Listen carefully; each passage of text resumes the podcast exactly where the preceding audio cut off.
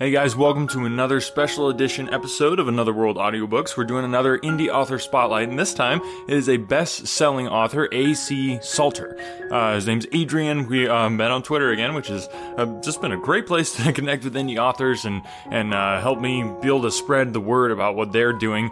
So, A.C. Salter, like I said, is a best selling author of the Daughter of Chaos series, so it's actually a trilogy. So, what you're getting the next three days is a little sample of the first book of that trilogy. It's called Eversong, and if you like fantasy and stuff like that, you're gonna love this. I'm just gonna throw out there a little content warning. The prologue is pretty intense, so if you like listening to Another World with with your kids and are used to like the Treasure Island and uh, you know Pride and Prejudice and stuff like that, this is a little on the edgier side. Um, nothing nothing horrible in it, but just uh, wanted you guys to be warned about that. If you do listen with little kids, this might be a little too intense for them. So with that being said, though, it is a really cool book. Has a really cool take on on the magic and, and mystery and stuff like that. So if you enjoy that genre, you're gonna love this. Again, a huge thank you to Adrian for allowing me to be able to share this with you guys. I just, I love doing this with indie authors. So, uh, yeah, go in and check out his stuff. All the links are down below. There was quite a few of them, so you can sign up for his new newsletter, check him out on Twitter, get the books, all that sort of thing. Find, find more of his work. He's, he's quite the author, pro, very prolific, and I think you'll enjoy it if you enjoy this sample. So, go ahead and give it a listen. We're going to be doing, uh, the prologue today, and then uh, chapter one tomorrow, and then chapter two the next day. So stay tuned and check out those. So without further ado, I give you Eversong. Prologue. Two years earlier. The naked limbs of a willow whipped savagely at Norgie's body as the wind slapped rain against his face. Screwing his eyes against the weather, he searched for a way inside the derelict townhouse, seeking refuge from the relentless storm that battered the foul night. Stooping low to avoid being stung by the tree, Norgie stumbled over the dilapidated lawn to a cellar window. He kicked it through with the heel of his boot, the sound drowned out by the watery night, then crawled through the gap. His belt buckle caught on the frame, holding him like a worm on a hook before he wriggled through and flopped to the concrete floor within. Damn, if it wasn't the wettest night he had ever had. Struggling to his feet, he shook the excess water from his heavy clothes. Norgie wasn't a man for indoors, not even in the harshest of winters, Yet this storm was something else. His age was beginning to show. Living on the street will do that. It adds years to your face while stealing them from your life. Still, for a homeless guy, he wasn't doing all that bad, and he had a couple of yellow teeth in his black gums to prove it. A dank smell of mulch and turps permeated the cellar. Adding to the aroma was dust, mouse droppings, and something unpleasant and pungent which he recognized yet couldn't put a name to. It tickled his nose and made him uneasy. It was a world apart from the fresh autumn air he should be relishing as he lay merrily on a park bench by the river. People would call him homeless, a bum, a drag on society. He would call himself a free man. No commitments, no dead-end job or boss to slave for, no debts, no responsibility, just himself, the earth and sky. Waking up each day with no worries and the freedom to wander where his heart would lead, a free man, albeit a wet one. Soft amber light from street lamps filtered through the fractured window, casting a hypnotic effect against the far wall and creating strange shadows from the objects on the floor. The effect would have been relaxing if it wasn't for the dead cat laid at his feet. The feline had been torn open, grey guts spilling out to the open air as dry eyes stared up at him, tongue hanging dark and limp from a gaping mouth. Norgie reached inside his coat and retrieved a bottle of Captain Morgan, he took a swallow of the rum to wash down the rising bile in his throat. That explains the stench, he mused. Smaller objects appeared as he grew accustomed to the dark. Scattered randomly about were dead mice that appeared to have succumbed to the same fate as the cat. They were gutted and crushed, as if someone wasn't satisfied with merely cutting the poor creatures open. They'd felt they needed to stamp upon them too. Surrounding each tiny corpse was a circle of runes drawn onto the concrete with chalk. The cat also had its own circle, large enough to accommodate the limp body. After swallowing another shot of rum, Norgie decided he would rather spend the night somewhere else after all. It was then that he heard footfalls shuffling above, before clomping heavily down the stairs toward the cellar. Norgie was sure the place was empty, the whole street derelict. He got the unnerving feeling that whomever it was knew he was there. The footfalls terminated on the other side of the door. He glanced to the window, but realized he wouldn't get through it in time and would be exposing his back to the stranger coming through. A second thought was to hide, but apart from the scattered corpses, there was nothing to hide behind. His breath caught as the handle turned, the spring mechanism inside making a metallic ping as the door swung towards him. Norgie's stomach clenched as he forced a smile upon his face, but that quickly dropped. The eager greeting also died on his lips as a spindly creature, shrouded in shadow, shuffled into the cellar. Jim? Norgie asked gingerly. The man before him resembled a guy he recognized as a fellow free man who frequented the same group kitchens as he did, yet he appeared older, frailer, as if something had sucked the life from him and left an emaciated creature which was more skeleton than man. It appeared a lifetime of debauchery had finally caught up with the old sod, yet he was sure he had seen him only last week, looking healthier and decades younger. What the hell happened to you? You look like a prisoner of war or something. Norgie took another swig from his bottle as Jim's sunken yellow eyes stared unblinking into his. His nose had been broken at an odd angle and split under the bridge. His mouth hung slack, jaw hanging low, as if the effort was too great to close it. Tufts of white hair sprung from his head in patches, giving the impression he was suffering from alopecia. Norgie offered him a drink, holding the bottle out, but the gesture was unnoticed. You done this in here, Jim? Norgie asked, gesturing about the cellar. Not sure what the mice have done, but the cat didn't deserve that. Norgie realized his words were falling on deaf ears. Jim didn't appear to acknowledge that he was even in the room. He took a step back and tried to peer into the darkness behind the decrepit man, but the heel of his boot caught on something solid, knocking him off balance, and it was all he could do, arms windmilling, to keep upright. He had stumbled over a brick, the sudden motion appearing to awaken something in the other man. She shouts! Jim said suddenly, as if the quick movement before him jolted him out of his glum mood.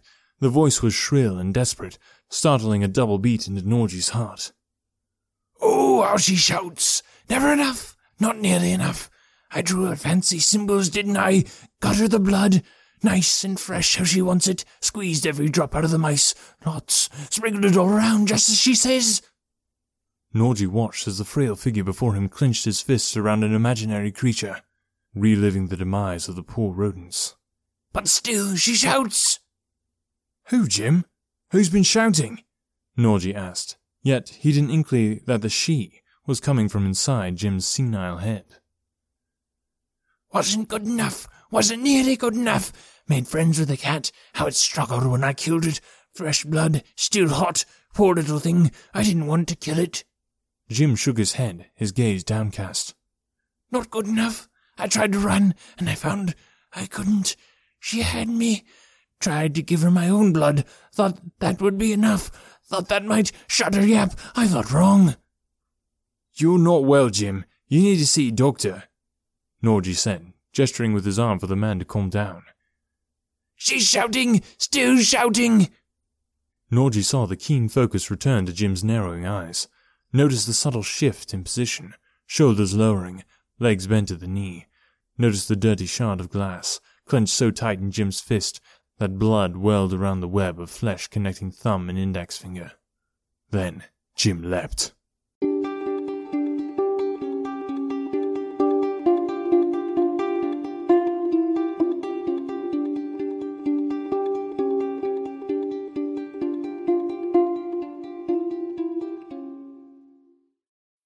When you need mealtime inspiration, it's worth shopping Kroger, where you'll find over 30,000 mouthwatering choices that excite your inner foodie. And no matter what tasty choice you make, you'll enjoy our everyday low prices, plus extra ways to save, like digital coupons worth over $600 each week. You can also save up to $1 off per gallon at the pump with fuel points. More savings and more inspiring flavors make shopping Kroger worth it every time. Kroger, fresh for everyone. Fuel restrictions apply.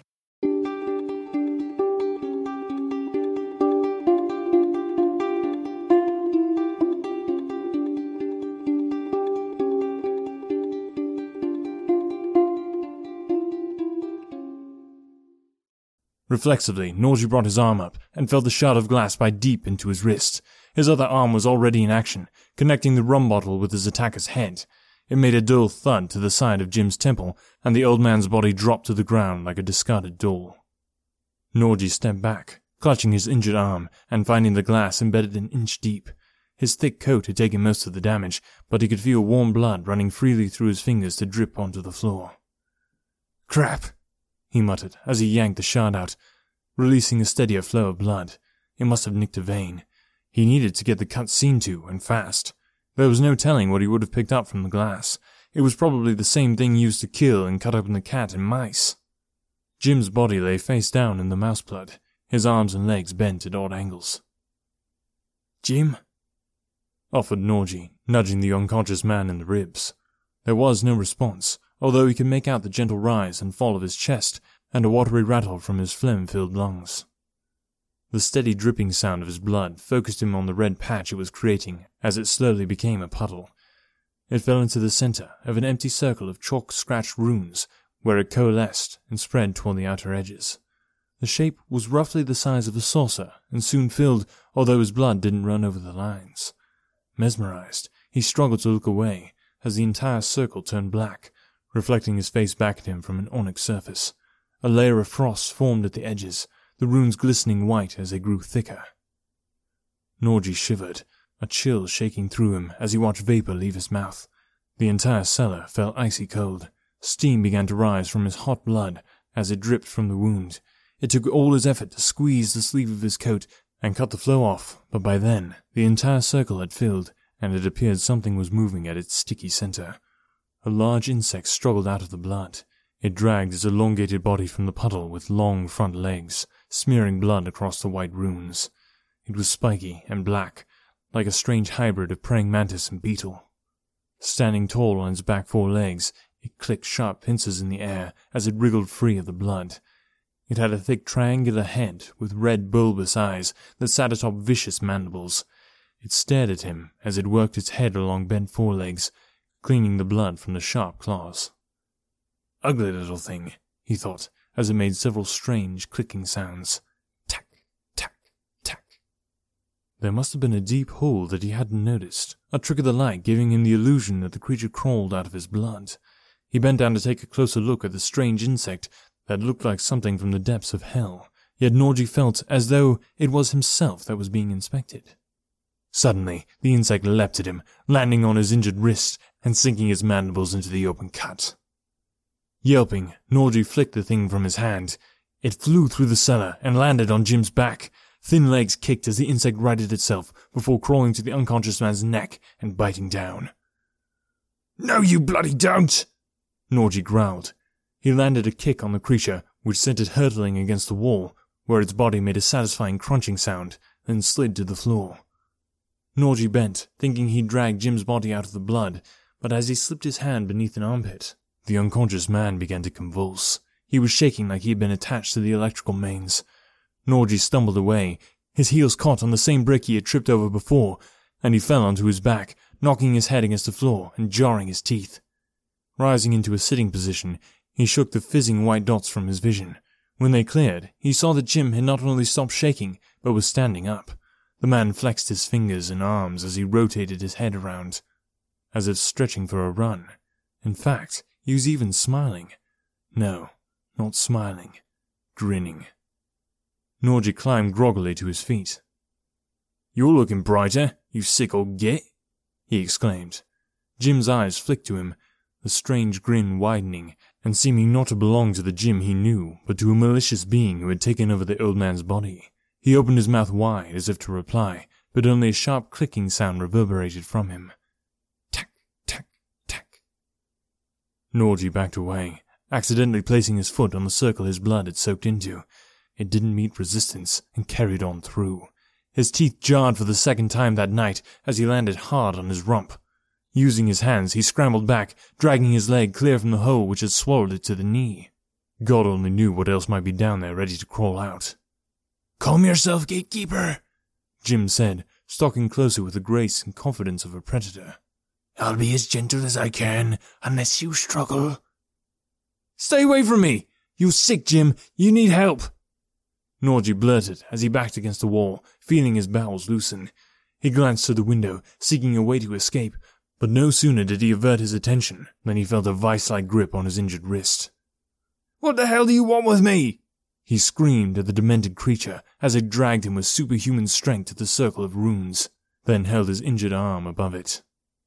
Norgie struggled against him, throwing a couple of punches, but it was to no avail. Jim, although the smaller between them, appeared to feel nothing. I only need you to bleed. Jim answered calmly. An evil grin spread across his face as his eyes followed the blood dripping through the inky black hole without making a splash or ripple. Norgie felt weak, like his body had burnt up his remaining energy and could do no more than sit there, arm held over the hole, and watch his blood drip steadily into the circle. A coldness seeped into his body, paralyzing him as another creature crawled out of the hole within the runes. It was another praying mantis-like insect, dragging itself free and leaving a trail of sticky blood. It preened itself before the wicked smile of Jim, making those awful clicking sounds that echoed through the dark cellar. Jim replied in kind. Tack, tack, tack. Welcome, brother, he said. Then his attention returned to Norgie, the evil grin splitting his cruel face. More blood, gatekeeper. My brethren have been patient for far too long. Norgie sat in silence. Any fight in him had disappeared, any thoughts of escape gone with it, as he watched almost dreamily as his blood began to run into a steady flow. His vision blurred, the images in the cellar becoming dark and unfocused. Yet he felt, more than saw, the presence of another person shuffle into the room. Struggling to remain conscious, he let his head fall to the side, resting his jaw on his shoulder as he peered up. He could make out the silhouette of a hooded creature, its face hidden beneath the dark peak of a cloak. This one will do nicely, said the newcomer, its voice sounding dry and gravelly, as if the words passed through a parched throat, yet the speaker was female. It brought to Norgie's mind an image of the old witch in a Hansel and Gretel book he had read as a child, and which had given him nightmares. Let him bleed out. We've work to be done, she croaked. Tack, tack, tack. Norgie gave up to unconsciousness, not wanting to remain in the present, and longing for blissful sleep to steal him away. Alright, that brings us to the end of the prologue. Stay tuned though, like I said, more is coming tomorrow. And remember, I am always looking for other indie authors, people who, who are uh, fellow creators that I can help just spread the word about their work. So whether you're a musician and you like to hear your music uh, at the start of the podcast as I'm giving the introduction, or you're an author and you love to hear your audiobook narrated on my uh, podcast here, I would love to talk with you. All the contact information is down below in the show notes. It's just Another World on Another World Audiobooks on basically any social media you want. Thanks so much for listening today, guys. Stay tuned for the next bonus episode coming tomorrow. Talk to you then.